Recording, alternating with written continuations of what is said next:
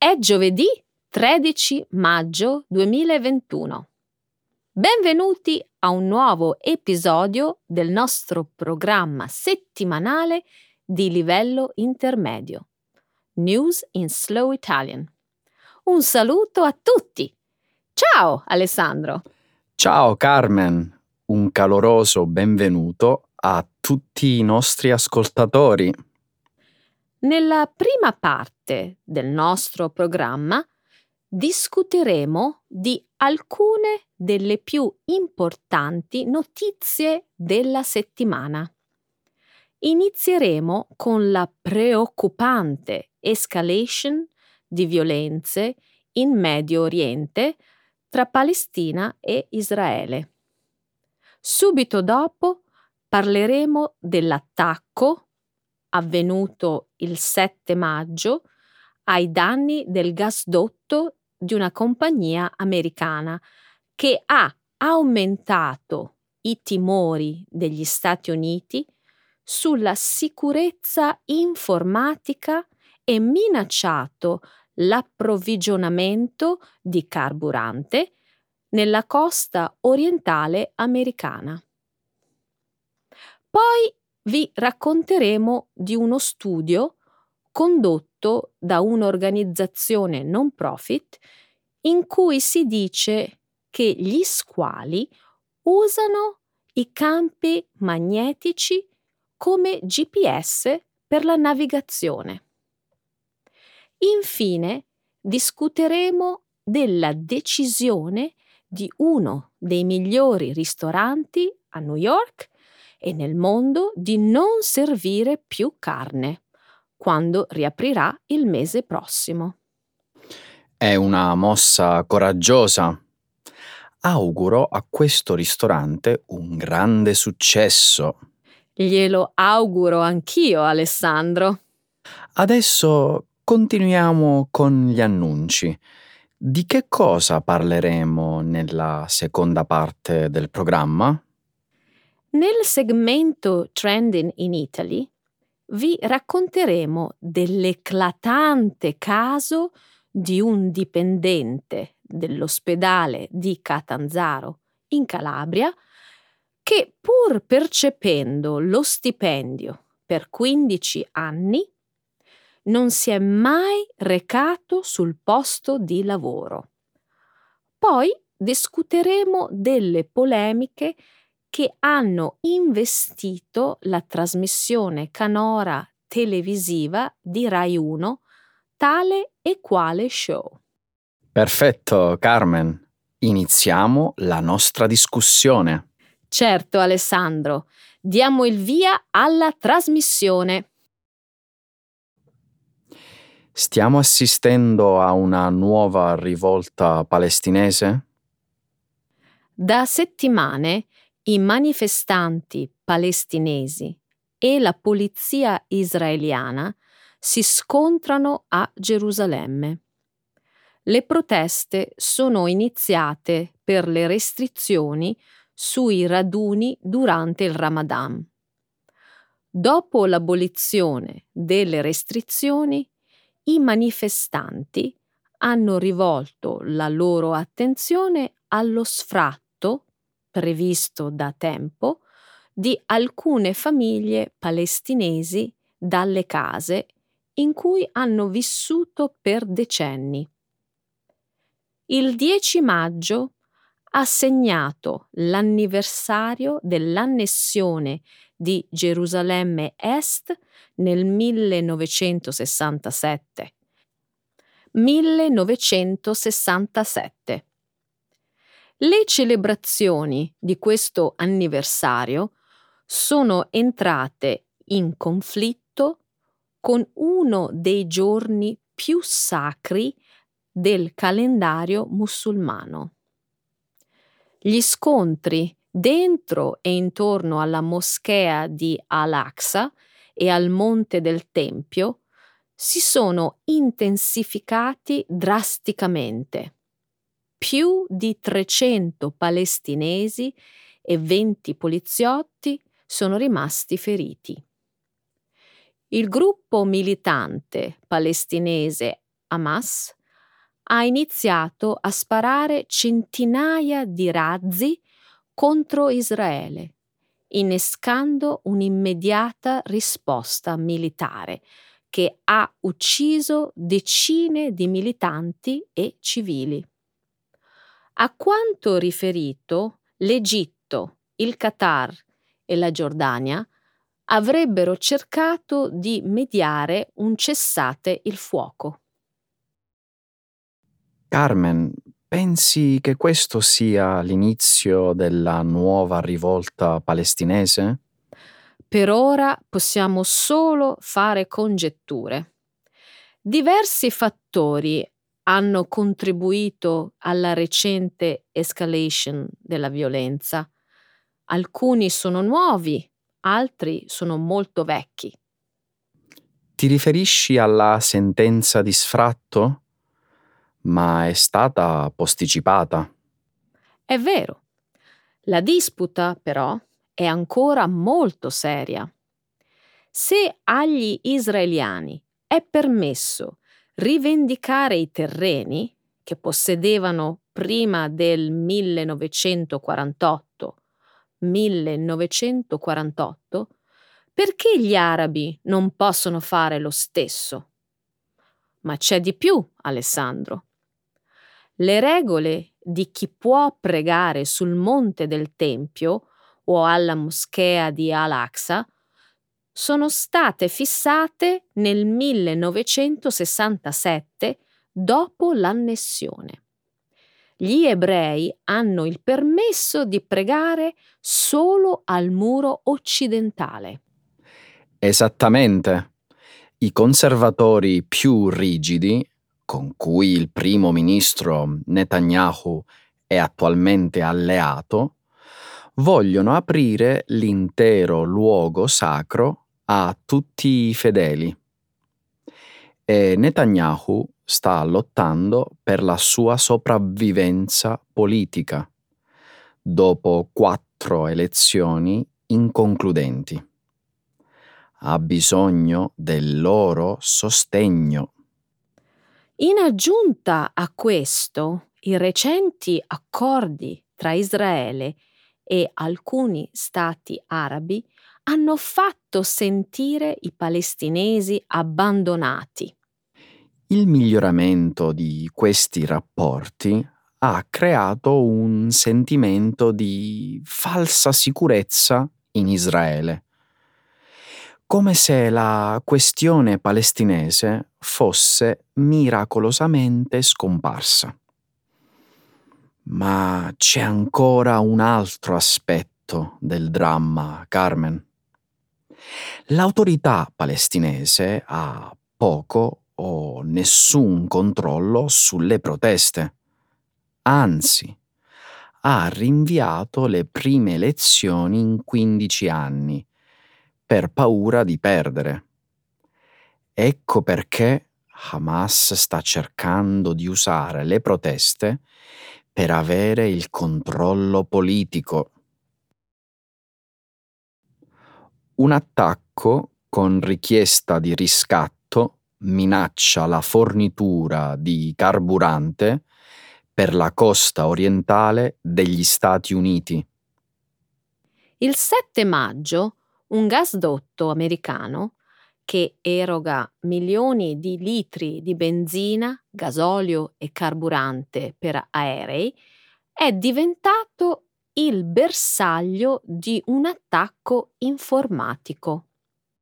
La società Colonial Pipeline è stata colpita da un attacco ransomware attraverso il quale gli hacker criptano i computer e chiedono un riscatto per avere i computer sbloccati. La compagnia ha chiuso l'intero gasdotto nel timore che i computer coinvolti nelle operazioni di funzionamento potessero essere compromessi. La colonia Pipeline eroga circa il 45% della benzina e del carburante per aerei, destinati alla costa orientale degli Stati Uniti. Lunedì l'FBI ha dato la colpa dell'attacco a un gruppo di criminali informatici conosciuto come DarkSide. Si ritiene che DarkSide abbia sede in Russia o nell'Europa dell'Est e, come sostengono gli esperti, eviti di prendere di mira i computer che utilizzano le lingue delle ex repubbliche sovietiche. In risposta, il gruppo di hacker ha pubblicato una dichiarazione sul proprio sito web oscuro che dice che il loro attacco è apolitico e con il solo scopo di fare soldi. Ci è voluto tutto il fine settimana perché le persone capissero la potenziale gravità dell'attacco ransomware. La carenza di benzina è iniziata solo lunedì. Ma Carmen, la fornitura di benzina non è la preoccupazione principale. La sicurezza delle infrastrutture americane è fonte di grave preoccupazione. Di fatto lo è anche la sicurezza di qualsiasi infrastruttura europea. Inoltre, questo non è il primo attacco. Giusto. Anche gli ospedali, le giunte comunali e i dipartimenti di polizia hanno subito attacchi in precedenza. E di certo questo non sarà neanche l'ultimo attacco informatico. No, certo che no. Gli esperti di sicurezza informatica stanno mettendo in guardia contro una pandemia digitale globale. Credo però che questa pandemia digitale sia già iniziata. Le aziende ransomware ottengono enormi entrate che investono nello sviluppo commerciale sono diventati molto sofisticati, Carmen e non credo che a breve avremo un vaccino per questa pandemia. Gli squali usano i campi magnetici come una sorta di GPS integrato per la navigazione. Un nuovo studio, pubblicato il 6 maggio sulla rivista Current Biology rivela che gli squali utilizzano i campi magnetici della Terra per orientarsi e ricordarsi dei flussi migratori. La ricerca è stata finanziata in parte da Save Our Seas Foundation, un'organizzazione non profit che sostiene la ricerca sulla conservazione marina. Da tempo i ricercatori sapevano che alcune specie di squalo viaggiano per lunghe distanze per raggiungere luoghi specifici anno dopo anno. Erano anche a conoscenza del fatto che gli squali sono sensibili ai campi elettromagnetici. Di conseguenza, gli scienziati hanno a lungo ipotizzato che gli squali utilizzino i campi magnetici per navigare. La sfida principale era trovare un modo per testare questa ipotesi. Questa volta il gruppo di ricercatori ha messo 20 giovani squali martello dal berretto in un serbatoio all'interno di un sistema a bobina magnetica. In questo modo gli squali erano esposti a vari campi magnetici che rappresentavano diversi luoghi geografici. Durante l'esperimento i ricercatori hanno rilevato che gli squali nuotavano verso le aree con campi magnetici familiari e non reagivano a quelli sconosciuti. Mi sono sempre chiesto come facciano le creature marine come le balene, gli squali e le tartarughe a nuotare nelle acque senza punti di riferimento, senza stelle da guardare. L'idea delle mappe di campi magnetici è molto, molto interessante. E le reazioni degli squali sono compatibili con l'orientamento attraverso i campi magnetici, anzi lo provano. Quando i ricercatori hanno imitato il campo magnetico della loro zona preferita intorno al sud della Florida, gli squali erano soddisfatti. Quando invece il sistema riproduceva una zona familiare più a sud, gli squali tentavano di nuotare verso nord e ritornare al loro habitat nel sud della Florida. Sì, molto convincente.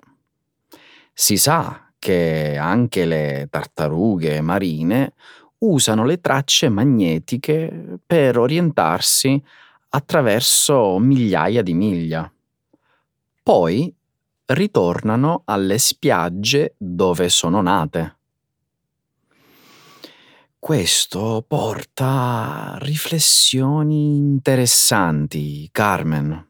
Che cos'hai in mente? Se questo modo di orientarsi è così diffuso tra le creature marine, perché la stessa sensibilità ai campi magnetici non può esistere in altri habitat? Se così fosse, potrebbe significare che anche gli esseri umani sono in grado di percepire i campi magnetici, non credi? Questo è ciò di cui sono curioso. Dopotutto, possiamo avvertirne una parte. Le tempeste magnetiche possono influire sulla pressione sanguigna, per esempio. Siamo in grado di percepirli tanto quanto gli squali. Gli squali, però, sono stati costretti a imparare come utilizzare questo senso in più noi non ne abbiamo avuto bisogno. Uno dei migliori ristoranti del mondo non servirà più carne. Il 3 maggio Daniel Hum, proprietario e chef del ristorante Eleven Madison Park di New York, ha annunciato che quando il famoso ristorante di New York City riaprirà a giugno, non servirà più carne. Il ristorante, infatti, sta passando a un menù completamente vegano. Questo segna un cambiamento sorprendente per uno dei più osannati ristoranti americani degli ultimi 20 anni. Ham continuerà ancora a offrire una notevole varietà di carne rossa nel suo ristorante londinese Davis Brook presso il Claridge Hotel. Il suo ristorante di New York ha 4 stelle dal New York Times e 3 stelle Michelin. Le modifiche imminenti suggeriscono quanto diversa potrebbe apparire l'alta cucina alla riapertura dei ristoranti. Il menù degustazione all'11 Madison Park costerà ancora 335 dollari. Includerà però 12 portate invece delle 8 o 10 di prima. Il ristorante si concentrerà su verdure, frutta, legumi e cereali, piuttosto che sulle alternative alla carne. Sarà ancora possibile avere latte vaccino con il caffè o il tè. 335 dollari per un menù degustazione vegano? È un prezzo piuttosto elevato. È caro anche per un ristorante che serve costose carni rare e selvaggina. Se ricordo bene, l'Eleven Madison Park era famoso per la sua anatra arrosto. Per questo ha guadagnato le tre stelle Michelin, Carmen. Non è la prima volta che accade un fatto del genere. Vent'anni fa lo chef francese Alain Passard ha annunciato che il suo ristorante 3 stelle Michelin, l'Arpège, avrebbe smesso di servire carne. Hmm, ha funzionato, Carmen? Non conosco questa storia, ma ho la sensazione che questa iniziativa non sia andata a buon fine.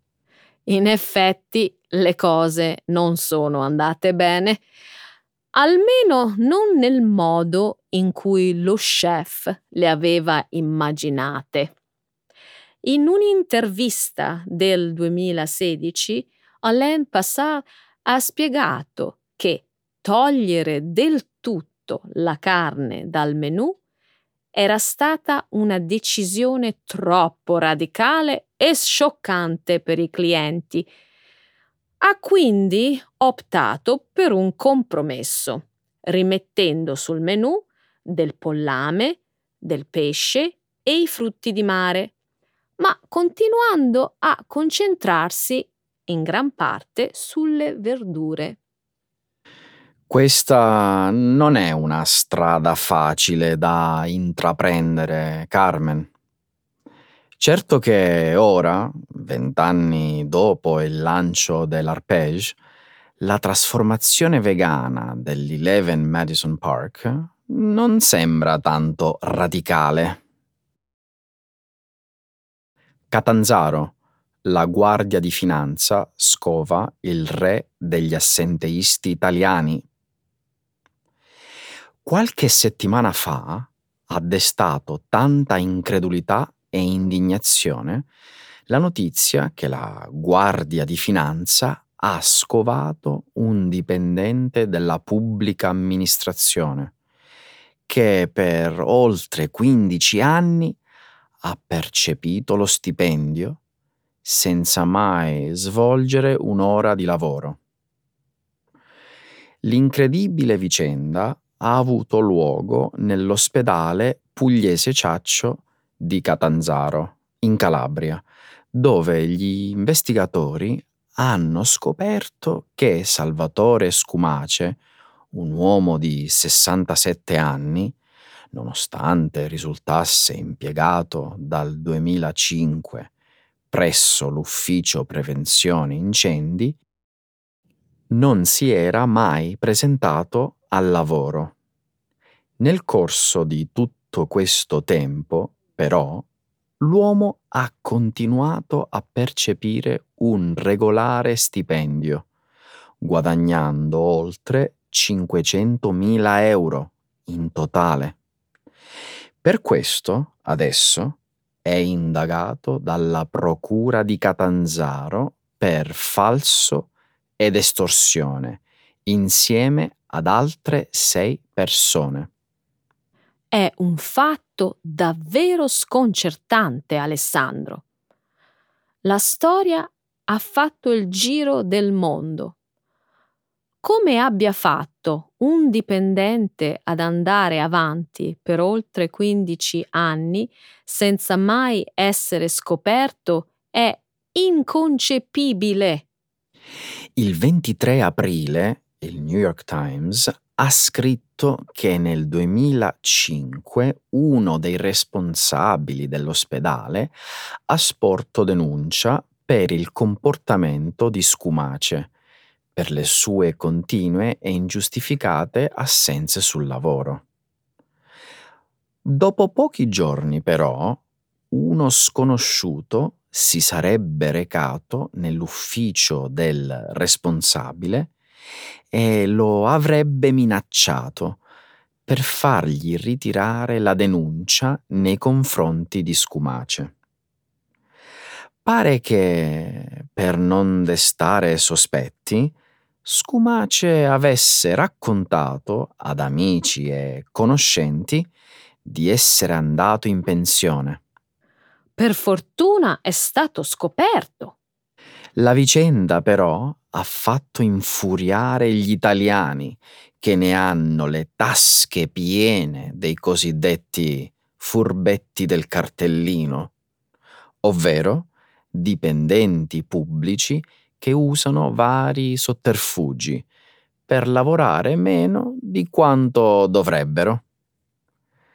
Gente che prima timbra il cartellino e poi se ne va per occuparsi di faccende personali.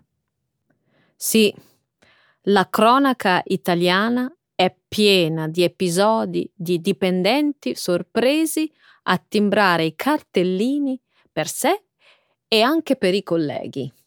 Purtroppo l'assenteismo sul posto di lavoro è un problema che il nostro paese fa fatica a eradicare. Mi dispiace davvero molto quando emergono vicende simili perché vanno a sporcare la reputazione di tanta gente che lavora onestamente. Io però ho l'impressione che lo Stato stia facendo passi in avanti nel combattere questo malcostume tanto diffuso tra i dipendenti statali. Da cosa lo deduci? Nel 2016 il governo ha approvato una legge che facilita il licenziamento nel settore pubblico per i lavoratori che si macchiano di comportamenti illeciti. Inoltre, rispetto al passato, leggiamo sui giornali che sempre più spesso i casi di assenteismo vengono scoperti e puniti. L'ultimo è proprio quello di Salvatore Scumace. Il re degli assenteisti. È così che l'ha ribattezzato la stampa italiana.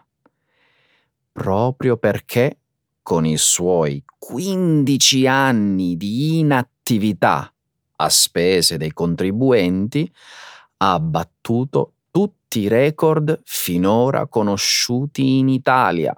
Già, su un articolo del Fatto Quotidiano del 20 aprile ho letto che il Tribunale di Catanzaro ha rinviato a giudizio altri 57 dipendenti dell'ospedale pugliese Ciaccio per motivi analoghi. Mm, dobbiamo aspettare e vedere come andranno i processi. Non è detto che si concludano con delle condanne, purtroppo. Non sarebbe la prima volta. Del resto, secondo alcune analisi pubblicate un paio di anni fa, I licenziati in Italia per motivi disciplinari sono meno di 4 su 100. La RAI dice basta al blackface nei programmi televisivi. Mercoledì 28 aprile la RAI, la televisione pubblica italiana, ha reso noto di voler mettere al bando con effetto immediato il cosiddetto blackface, ossia la pratica di dipingersi in maniera marcata e poco realistica la faccia di nero per imitare o interpretare persone di colore. La decisione dei vertici della RAI è maturata dopo le polemiche che hanno colpito tale quale show. Il programma condotto da Carlo Conti su Rai 1 che si basa sulle imitazioni di famosi cantanti italiani e internazionali. La trasmissione canora, arrivata alla nona stagione, è stata spesso criticata per la sua abitudine di ricorrere al blackface. È capitato numerose volte nel corso degli anni, infatti, che i concorrenti andassero in scena con la pelle dipinta di scuro per esibirsi nei panni di Whitney Houston, Stevie Wonder, James Brown, Prince, Beyoncé e John Legend. Se ricordo bene, l'ultimo caso contestato risale allo scorso novembre, quando è stata proposta l'imitazione del rapper italiano di origini tunisine, Gali. Esatto. Il 28 aprile ho letto sul Fatto Quotidiano che in quella circostanza fu il cantante stesso a criticare con un video la scelta di scurire il volto del suo imitatore. Non sto dicendo che nella performance c'era del razzismo, ha precisato Gali. Sto dicendo che il blackface è qualcosa di cui lo spettacolo non ha bisogno. Concordo con il rapper. Non penso che l'intento della trasmissione fosse di offendere qualcuno, tantomeno le persone di colore e gli artisti afroamericani di cui gli italiani hanno profonda stima. Lo credo anch'io, però è ovvio che c'è stata una mancanza di sensibilità da parte degli autori e del conduttore in merito alla questione del blackface. Una pratica nata in America per denigrare le persone di colore e dare di loro una brutta impressione. Dunque Gali ha ragione su tutto. Secondo me sì la televisione italiana può e deve fare a meno di questa pratica di trucco teatrale. Mi permetti di fare un'osservazione? Diversamente dagli Stati Uniti, credo che nel nostro paese ci sia scarsa consapevolezza e comprensione delle implicazioni storiche e sociali del blackface. Poca gente ne conosce la storia. Devo darti ragione. Il tema è diventato oggetto di dibattito solo da poco tempo. Un esempio lampante è quanto accaduto nel mondo del calcio in svariate situazioni, tifosi e giocatori si sono dipinti il volto di nero per condannare gli insulti razzisti, urlati negli stadi durante le partite. Nonostante abbiano agito a fin di bene, quelle iniziative sottolineano che il significato del blackface non è stato compreso. Sì, ma adesso è bene che tutti sappiano che questo genere di messaggi non è appropriato. Ovvio. Credo che le cose in futuro cambieranno, Carmen. Puoi dirlo forte. A mio avviso, la globalizzazione e un'Italia sempre più multietnica stanno spingendo la nostra società a riflettere più attentamente sul tema del razzismo. E questa è un'ottima cosa. Allora Carmen, eccoci qua di nuovo alla fine di questo episodio. Eh sì, anche questa volta abbiamo detto un sacco di notizie. Sì, sì, ci vediamo la settimana prossima. Alla prossima! Ciao! Ciao!